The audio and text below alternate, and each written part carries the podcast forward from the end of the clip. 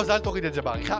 מה המספר שעל המשקל לא מספר לכם ואיך הוא הורס לכם את התהליך? גבירותיי ורבותיי, היום נדבר על הדבר שהכי הורס תהליכים עלי אדמות. עוד לא פגשתי משהו שהורס לכם כל כך את התהליך. עוד לא ראיתי מישהו ששורף לכם את התהליך כמו המשקל. כי המשקל הוא האויב. ולמה אני אומר את זה? הרבה אנשים תולים את כל התקוות שלהם ואת כל ההצלחה של התהליך שלהם במשקל, אבל זה טעות איומה חברים. כי המשקל משתנה מהמון גורמים שלא קשורים לאחוז השומן שלכם או למסת שריך שלכם. והיום אני אסביר לכם את הגורמים לזה, אוקיי? אז הגורם הראשון חברים זה קודם כל קורטיזול, שזה הורמון הלחץ. חברים יקרים, גם באחלה אה, מחקרים ודברים שנערכו, אני אגיד לכם את זה ככה. הראו שאפילו אם עכשיו אנשים ביצעו מבחן שהיה להם חשוב והיו לחוצים קצת, אוקיי? והם עדיין המשיכו לאכול את אותו אוכל הרגיל שלהם, יום אחרי זה, שהם עלו על המשקל הם ראו עלייה. למה? בגלל הורמון שנקרא קורטיזול שהוא פרש לגוף שלהם. אז גם כתוצאה מזה, אם היה לכם יום לחוץ וכולי, אתם תראו עלייה במשקל. אז דבר השני, אכילה בשעה שונה. אם אכלתם את ארוחת לילה שלכם בשעה 10, ופתאום יום אחד אכלתם אותה בשעה 12, אז ברור שיום אחרי זה אתם תצפו לראות קצת יותר עלייה במשקל, כי השעת אכילה שלכם הייתה שונה. אוקיי? שימו לב, יש לנו כבר שתי גורמים שהם די קורים לכולנו ביום יום, שמשפיעים לנו על המשקל, שזה בכלל לא קשור לאחוזי שומן או לשריר, אוקיי? בואו נמשיך. מלח. אם הוספתם קצת יותר מלח לאוכל שלכם, מלח זה משהו שסופח טיפה נוזלים, גם אז אתם תעלו על המשקל ותראו עלייה, אוקיי?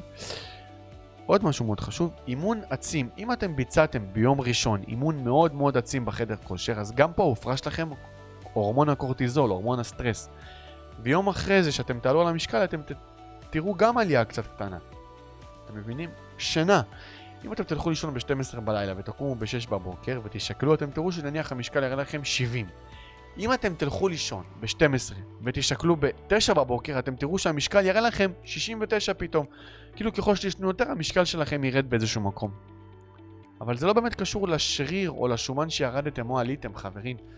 ועכשיו, הרבה אנשים שומרים על התזונה שלהם, ובאמת שומרים, והם פתאום עולים על המשקל, והם רואים איזו עלייה קטנה של חצי קילו. וואי, התהליך לא עובד לי.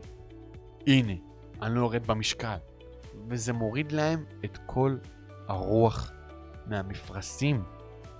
זה משהו שאי אפשר להצליח ככה בתהליך. אתם חייבים להבין שהמשקל הוא באמת אויב באיזשהו מקום. המספר שהוא משקף לנו לא תמיד משקף לנו את התוצאה האמיתית שהשגנו. וזה חשוב, כי אני רואה באמת אנשים שמשקיעים בתהליך, מתמידים, ובאמת פתאום היה להם, אה, ישנו שעתיים פחות, אז הם עלו על המשקל וראו שהוא עלה חצי קילו. ומלחצים מזה. הם חושבים שזהו, התהליך לא מתאים להם. הוא לא בשבילם. חברים, תזכרו שהמשקל שלנו משתנה מהמון המון המון המון סיבות, ושוב אני אחזור ואגיד את זה, שלא קשורות לתזונה או לאימונים שלנו. זה משהו שאי אפשר לקחת רק פקטור להתקדמות רק על פי המשקל. יש עוד דברים שאנחנו נרצה להתייחס אליהם שאנחנו מגדירים התקדמות בתהליך שלנו, ונדבר על זה בפרקים הבאים, אל תדאגו. אבל מה שלי היה חשוב, קודם כל להעביר את המסר בפרק הזה, שהמשקל לא משקף את ההתקדמות שלכם. יכול להיות גם, קחו בחורה ששוקלת 50 והיא תעשה תהליך. היא תשמור תזונה ותתחיל גם לעשות אימוני כוח, כי היא בחיים לא עשתה אימוני כוח. אז היא תראה שהמשקל לא זז, אבל בפועל היא יורדת אחוזי שומן, ועולה במסת שריר, כי עכשיו התחילה להתאמן. מול המראה היא תראה התקדמות, היא תראה שינוי. אבל על המספר של המשקל יכול להיות שהיא לא תראה. ולמה אנשים שמים לב? למספר של המשקל. אם היא תלך רגע למראה, היא תשים לב שהיא השתנתה, אבל לא. המוח עסוק ברגע, רגע, לא ירדתי, לא ירדתי. אז תזכרו חברים, המשקל הוא לא שיקוף להתקדמות שלכם בתהליך, ואל תיתנו לו לנהל לכם את התהליך. זה הפרק שלנו להיום, גבירותיי ורבותיי. נתראה בפרק הבא, ששם אנחנו הולכים לדבר על איזה סיפורים אתם צריכים להמציא לעצמכם כדי לכבוש את המטרות שלכם? נשמע מעניין, אה? אז נחכה לפרק הבא. אם אהבתם, תשתפו. אם לא אהבתם, תגידו לי, שאני אדע מה לשפר. ותודה רבה לכם שהייתם פה.